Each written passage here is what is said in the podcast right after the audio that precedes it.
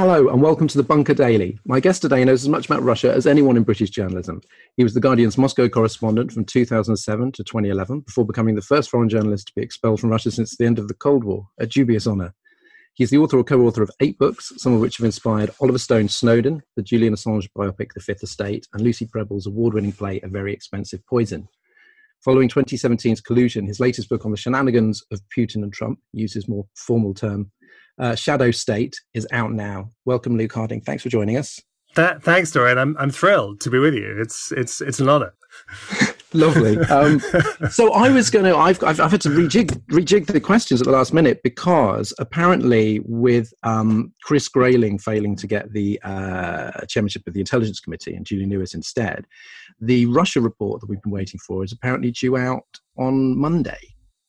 Or, or possibly um, Wednesday. It's it's not entirely clear, but certainly next week. I think we can say for sure.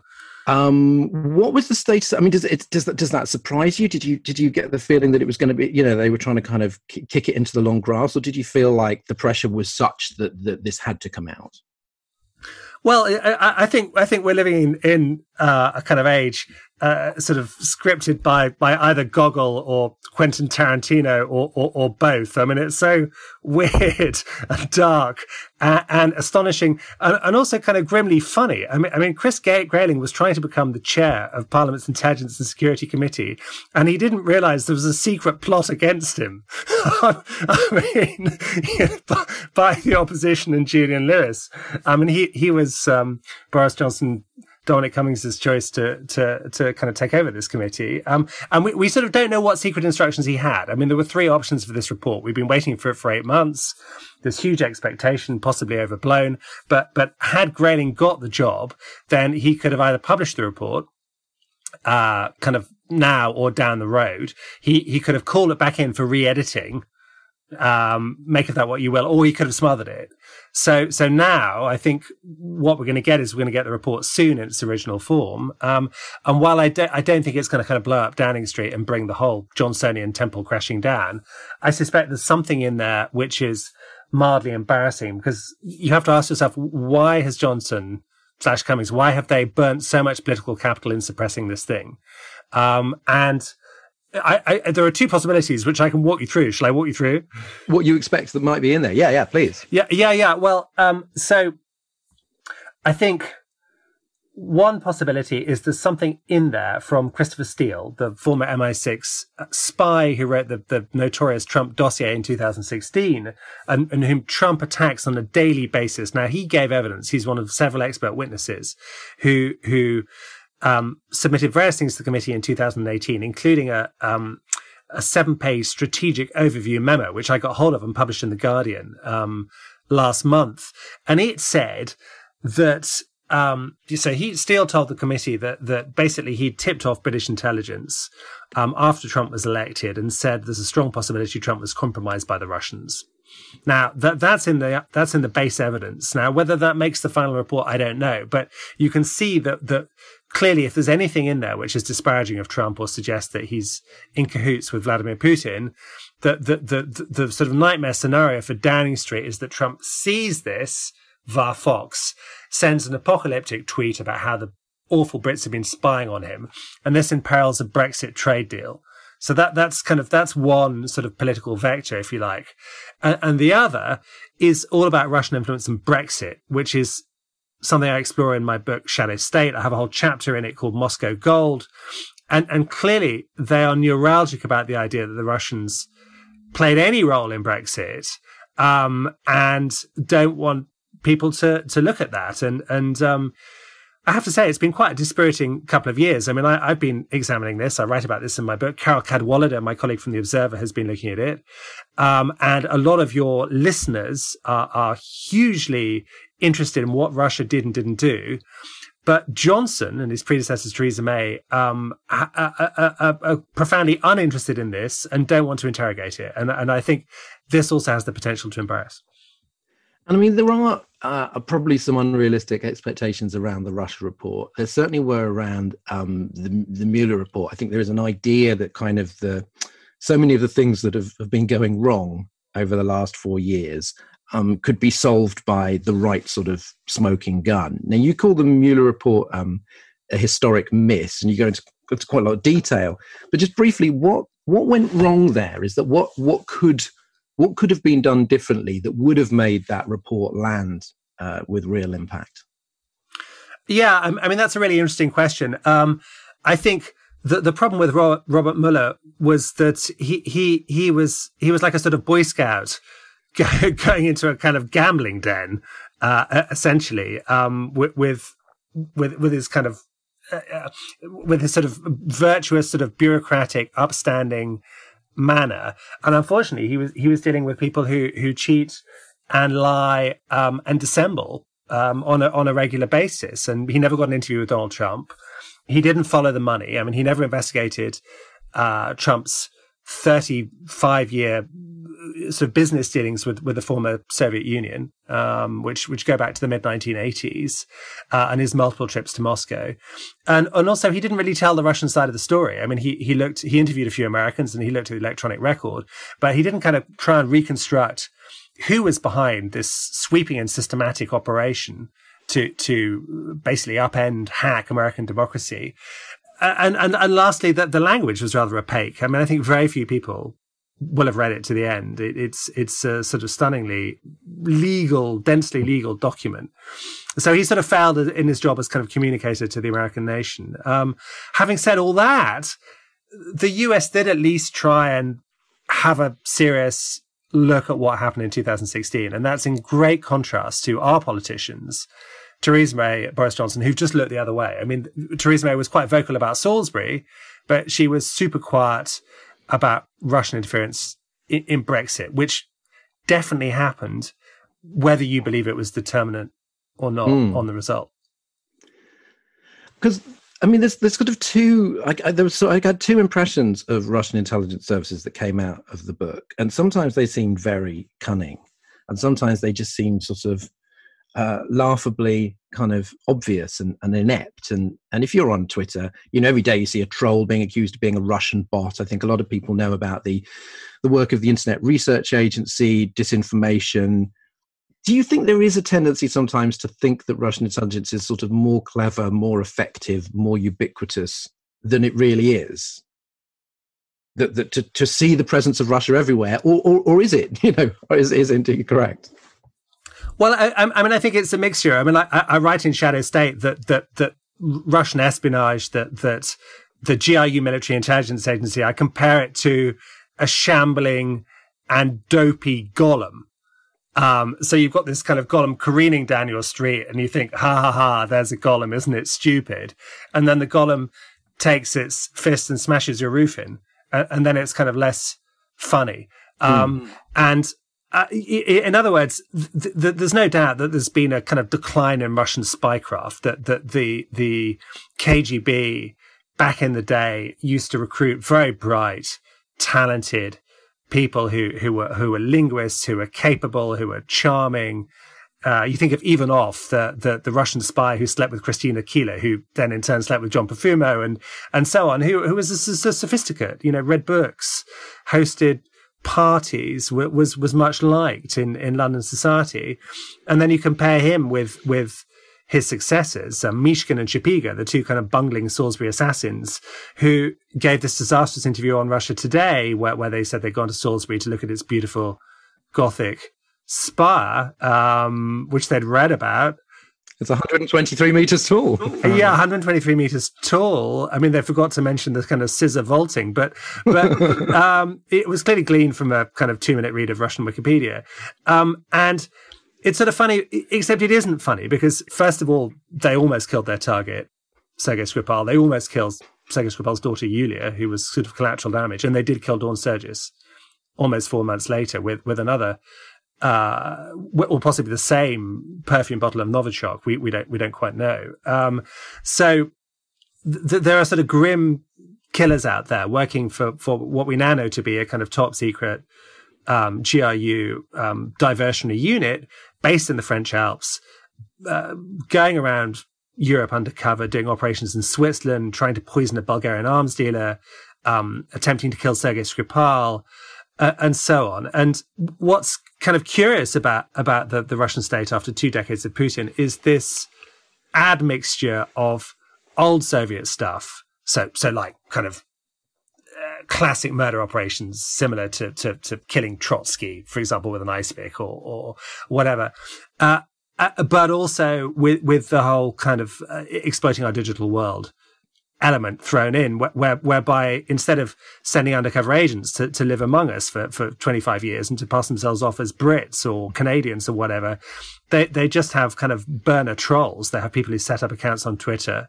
Um, and probably after this podcast, they'll start tweeting abuse at you. so, so, so, um, and, and they try and flood the zone basically with, with, with confusion and with kind of pro Putin messaging. Uh, yeah, I, I, remember I had a very strange experience where back in maybe 2011, I was asked to write a little end of year thing, and it was a jokey thing about Putin. It was kind of critical but light-hearted, and there were lots of comments from people I wasn't familiar with. Which, of course, this was just like must have been your sort of daily job. But it was the first time I noticed like that there were there were kind of people waiting out there, and as soon as you said something critical of Russia, they would they would sort of spring into action. It, it, may have been your irrepressible charisma or your or your peerless writing style, or or it may indeed have been uh, yes. a bunch of cynical twenty somethings uh, sitting in in an office in St Petersburg on on shift, who are who, who have quite sophisticated kind of uh, sophisticated algorithmic equipment. So whenever Russia pops up as a topic for discussion in, in English language space, they immediately kind of astroturf that zone. And, and, and we, we at the Guardian have, have had that for decades. I mean, it, it was, it was coming up when I was still in Moscow in about 2010, 2011. And, um, uh, primarily in Russian language forums. And then it then basically in, the same way that kind of Russian tanks started overrolling countries, Russian trolls moved from, from, from Russian language to English language. And also their English improved. I mean, I mean, a decade ago, they wrote in clunking English. They pretended to be Eric, but they were clearly Sergei. And, and now actually they can pass themselves off quite well as, as authentic. And, and very often they, they, they pretend to be far right or far left activists.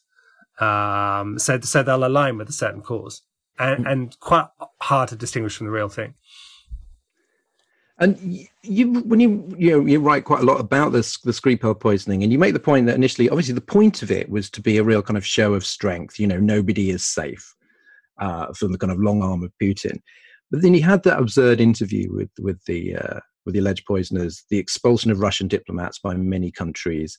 Um, you know, became this huge international incident do you think ultimately this that meant that it was a, a failure for Putin, or did it still achieve some of his goals? Obviously, didn't kill the person he wanted. It obviously was hugely embarrassing. I mean, how do you think he would assess that incident now? I, I, I think he would have seen it probably as a two-one victory insofar as the, the, the, the, conceded goal was the fact that I think he was taken aback by the, the strength of the diplomatic response. I mean, whatever you think of Theresa May, and I, I, think she was a pretty poor prime minister, she, she did succeed in making the case internationally, sticking to a, a unified message and ended up with the expulsion of about 150 GRU operatives from embassies around the world. And that, that's quite a blow to to their um, intelligence sort of gathering capacity. So so I, th- I mean, last time, if you, I mean, I did another book um, uh, in 2016, a very expensive poison about the murder of Alexander Litvinenko in 2006 with a radioactive cup of tea. And, and the, the Skripal Litvinenko are actually quite similar operations, although carried out by different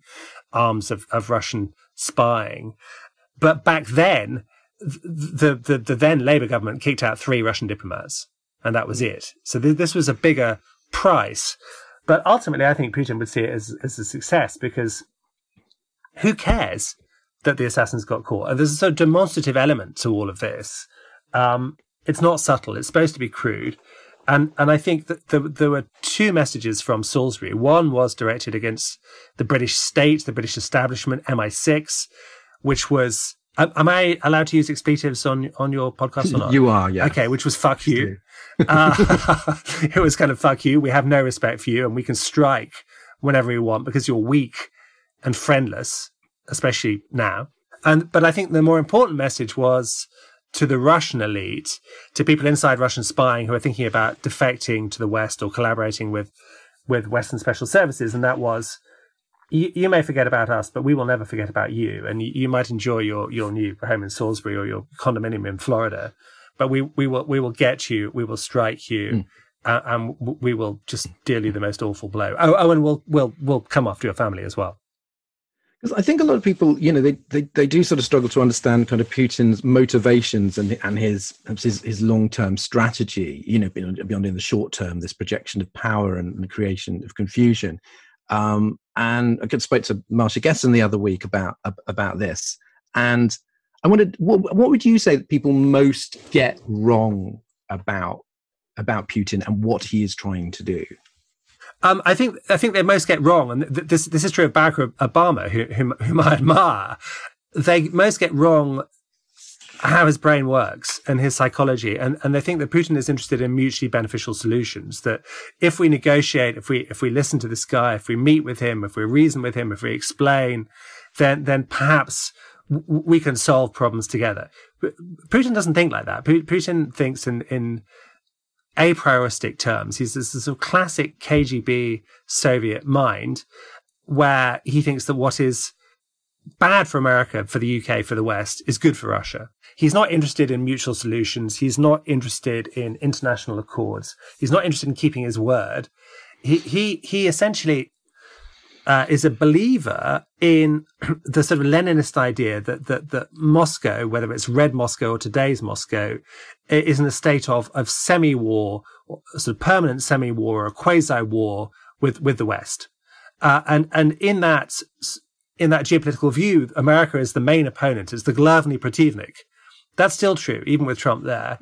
Uh, and the UK is a kind of junior partner of America's and therefore and a big player in NATO and is therefore also towards the top of the list of enemies. And assuming, let's say, we assume Trump loses in November, um, what has Putin got out of his um, relationship from from with Trump? What can he sort of take away and go, yes, this is a this is a sort of substantial achievement that would uh, I would not have had uh, with you know Hillary Clinton in the White House. I mean, I mean, Donald Trump is the greatest, or is seen in Moscow, let's say, as the greatest success in in in Russian and Soviet espionage history. Uh, I mean, I, I would literally put it as as as high as that. I mean, he he he has managed to concretize, make real the dreams of a hundred Soviet generals, um, insofar as they, they had various sort of geostrategic aims. They wanted to divide Washington from, from, from, from the Europeans. They wanted to weaken NATO. They wanted, um, to diminish America's role in the world, to fuel civil instability between different American groups, ethnic fault lines, cultural fault lines, ideological fault lines. And the thing is, you know, Putin Putin didn't invent Donald Trump. He he, he didn't invent the, the, the trends that we see in, in, in the US or the West more generally. He didn't invent right wing populism. But what he's managed to do by helping Trump get elected is to make everything so much worse.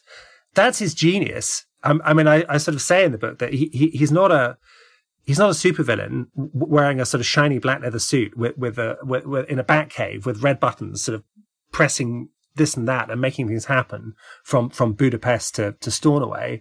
Um, he, he's a sort of classic KGB opportunist and adventurist. And so his approach is let's try something and see.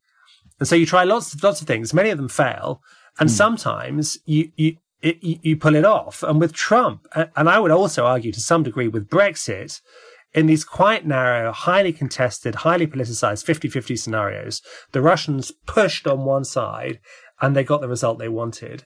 Uh, and and that that that is seen as a tremendous success in Russia.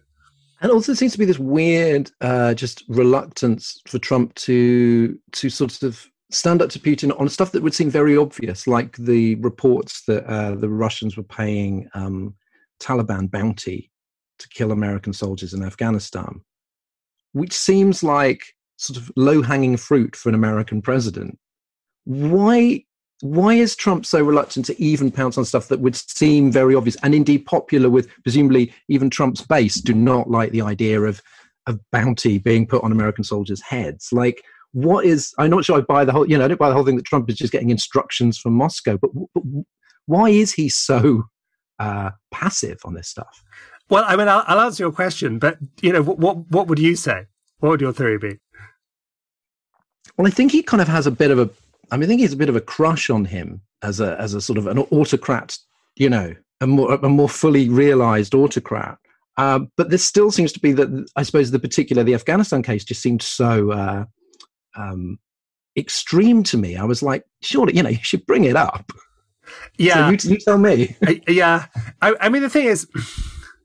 I, I, I, devoted a sort of chapter to examining the, the, the, the Trump Putin relationship and, and spool spool back through the events of Helsinki, which I, I, I think probably are is I mean the bounty story is incredible, but it, the, the, the Helsinki summit is the most extraordinary moment of his presidency, where he's standing oh, yeah. with Putin, uh, and every single American intelligence agency has said the Russians meddled in the election to help Trump win, and Putin in his sort of worm tongue manner tells Donald that no, no, he didn't.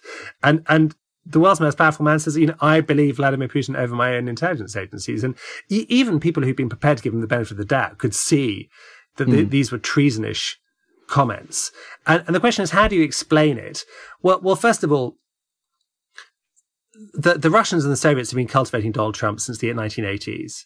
That that doesn't mean they knew he was going to be president, but but they they have been he's been on their radar for a very long time. Um, they the the the KGB file on Trump, if it existed in physical form, would be much bigger than your your house, Dorian, which I can see a little bit behind behind you. I mean, I just want to make clear to you, listeners, it's not that big. You would need an extension to, to accommodate the Trump file.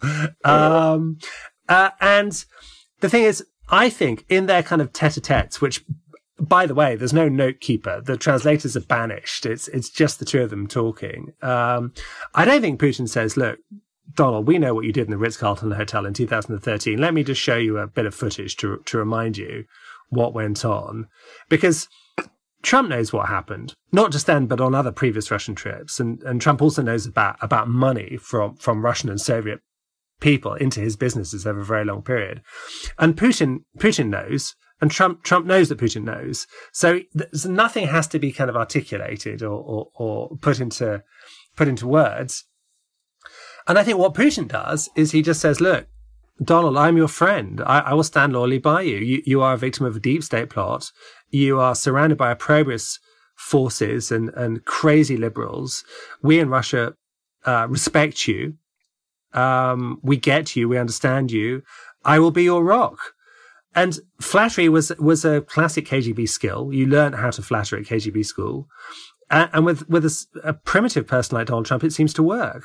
Uh, so I think it's partly the autocrat crush, but it's also the, the, the way that Putin has been able to manipulate this relationship over over a long period. Plus, the the compromise is clearly true. I mean, it's not the only explanation. I think the money is a more significant one, but. Mm. But the, the FSB, the, the, Russian spy agency, will have bugged the Ritz Carlton Hotel, and they'll they'll have bugged all of Trump's visits to Moscow. And I say that as someone who who was myself bugged when I was there with my wife for four years in our family apartment in Moscow, we, we had a series of break ins by the FSB, which were uh, spooky and obvious with a load of idiot clues left all over the place. And I took advice from the British Embassy in Moscow and they said, look, yeah, I'm afraid you're, you're being surveilled. And I said, well, look, is there anything you could do about this? And they said, no. And I said, well, what about the bedroom? And they said, yeah, also the bedroom have a biscuit. You know, that's the kind of, you know, the, basically we haven't, we're not, we, Britain is not really powerful anymore. We mm. still hmm. have embassies. They can't solve any problems, but they'll give you a cup of tea and a biscuit and a sympathetic hearing. Um, so the point is, you know, if they, if, if the, the Russian spy agencies bothered to, to spy me and my wife, you know, in mm. bed, over a period of years, then of course they will spy on Obama, they'll spy on Trump, they'll spy on any high profile, you know, General Flynn when he visited, dignitary coming to Moscow, and they'll have a complete technical readout of everything they said and everything they did. And everyone they slept with, should they be foolish enough to do that. And, and there is the fear, of course, that uh, that you know the Russian uh, interference in the in the coming U.S. presidential election uh, would help Trump again. Um, but I suppose I've always been intrigued by this dance of expectations that some that sometimes you get these huge claims about kind of Russian power and malfeasance, and then if they are not proven, you get a lot of people, obviously the Russian embassy, but also kind of various journalists on the left like Glenn, Glenn Greenwald, and on the right like Tucker Carlson, and and they delight in going, oh ho ho, you thought it was Russia, you know, spooky Russia, but you haven't got the evidence. So it sort of seems to me that sort of making the right claims is really important. So when people talk about possible interference in the elections. In your view, is that just going to be flooding the zone again? Is that just having a lot of kind of, you know, stirring the pot and Twitter? Or is there something more serious regarding, I know, hacking, hacking of election machines or something much more substantial that the US should be uh, looking out for? Yeah, uh, I mean, I just one observation. I mean, I, I do find it very strange the way the far left and the far right agree on this issue. Oh yeah, I, I, mean, it's it's the kind of red brown kind of alliance where where these two poles kind of hold, hold hands um, behind the bike sheds, and and you you have the Tucker Carlsons of this world saying that it's all a hoax, just echoing Donald Trump, and th- then you have a kind of you have a sort of far left counter narrative which says that the Russians didn't do anything uh, it, it's all the fault of Hillary Clinton and neoliberalism uh, and selling out to Wall Street, and and and that that was why she lost. And the point is, you, you, both things can be true. In other words, Hillary Clinton may well have been was a weak candidate in 2016 and may well have sold out to Wall Street, but at the same time, the Russians absolutely had a had a really quite extensive multi-level uh, espionage operation to help Trump win featuring a hacking component, hacking the DNC, which wherever you stand politically clearly didn't help Hillary Clinton when all that stuff was leaked out. Mm. Uh, an espionage component, uh, a kind of access component featuring oligarchs, intermediaries who, who, who really got very close to the Trump campaign, and cultivation. People like Mike Flynn, who who who, who went to Moscow, got paid by RT, etc., etc., etc. I, I, I mean, I do find it. I, I do find it very um, worrisome. I mean, we have to be careful. We have to be factual. We mustn't overstate. Like I said, Putin is not is not the all-seeing supervillain who makes everything happen, but he's he's he sniffs out weakness and he's he's he's good at. And also, the social media operation was kind of hugely effective, and and Facebook was asleep when it happened. And by the way, it also happened in the UK. There, were, there, was, there was a massive Russian troll operation in support of Brexit. I mean, there, there were there was Sputnik, there was RT who were pushing out pro-Brexit pieces, pieces. Um, but there was also a big Twitter operation as well. And you know, do, do, do Boris Johnson or Theresa May talk about this or acknowledge this? Of course they don't. Of course they don't, because because that, that, that would force them to admit that Brexit actually is Russian foreign policy. That that it, it's strategically it's what Russia wants because they see Brexit as damaging the European Union, which Putin hates, uh, weakening the UK economically, politically, internationally, making us smaller, and also opening up interesting possibilities for supporting secessionist movements down the road, whether it's another Scottish independence referendum or Wales or or whatever. I mean, essentially, what Putin wants is the breakup of the UK. Mm. But now we we're more aware. Like so much of this stuff has been so has been so well reported now, and so we know where kind of you know Facebook and Twitter just weren't aware of this disinformation. We know about the kind of we know about the hacking. We know about General Flynn.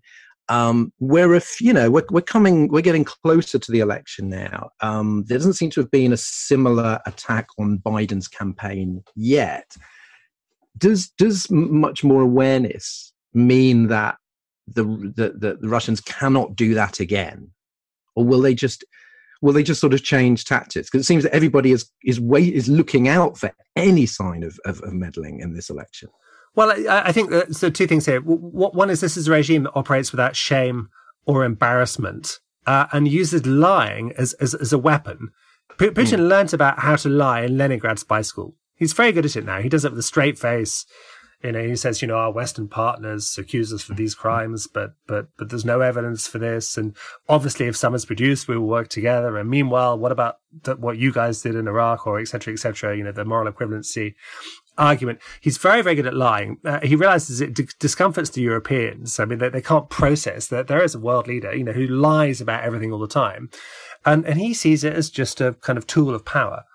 So so so lying is one thing, and and the other thing is yeah, it's possible the Russians will, will double down and do the same again. Uh, I'd be amazed if they don't do anything. But it's also possible that, that, they take the view that it's mission accomplished, that the US has now become so dysfunctional, so polarized that, that, you know, we have to ask ourselves, is when Trump loses, if Trump loses, is he going to accept defeat gracefully or is he going to claim he's the victim of electoral fraud and, and plunge the US into kind of unprecedented constitutional crisis? We, we, we don't know. Uh, that, that, that he can just sort of, he, like an arsonist who, who throws a, a you know, there's already a bit of a blaze. You throw on a can of paraffin, and then it's blazing up very nicely, and you you just sort of go go back, retreat fifty yards, and make a cup of tea and watch. watch watch as everything burns. Uh, so, but what, just just lastly on that, it's not like oh we got caught, that's bad, we can't do that again. It's that oh we got caught, let's be even more blatant next time. Because it's it's a projection of Russian power, not just mm. internationally, but also to the domestic audience. It's look, you know, we are all powerful. We we are arbiters. We we not only are we co-equals with the United States, we are greater than the US. Mm. And, and Putin's historic mission, as he sees it, and it's it's got a messianic quality, is to make Russia great again. And he, he's done a better job than the other guy, I would suggest. Well, thanks so much for joining us, Luke Harding. Th- thanks, it's a pleasure. Uh, Luke's, Luke's latest book, Shadow State, is published by Faber and Faber and Guardian Books. Thanks for listening to the Bunker Daily. There are new episodes every Monday, Tuesday, Thursday, and Friday, and a full weekly show every Wednesday. Take care and see you soon.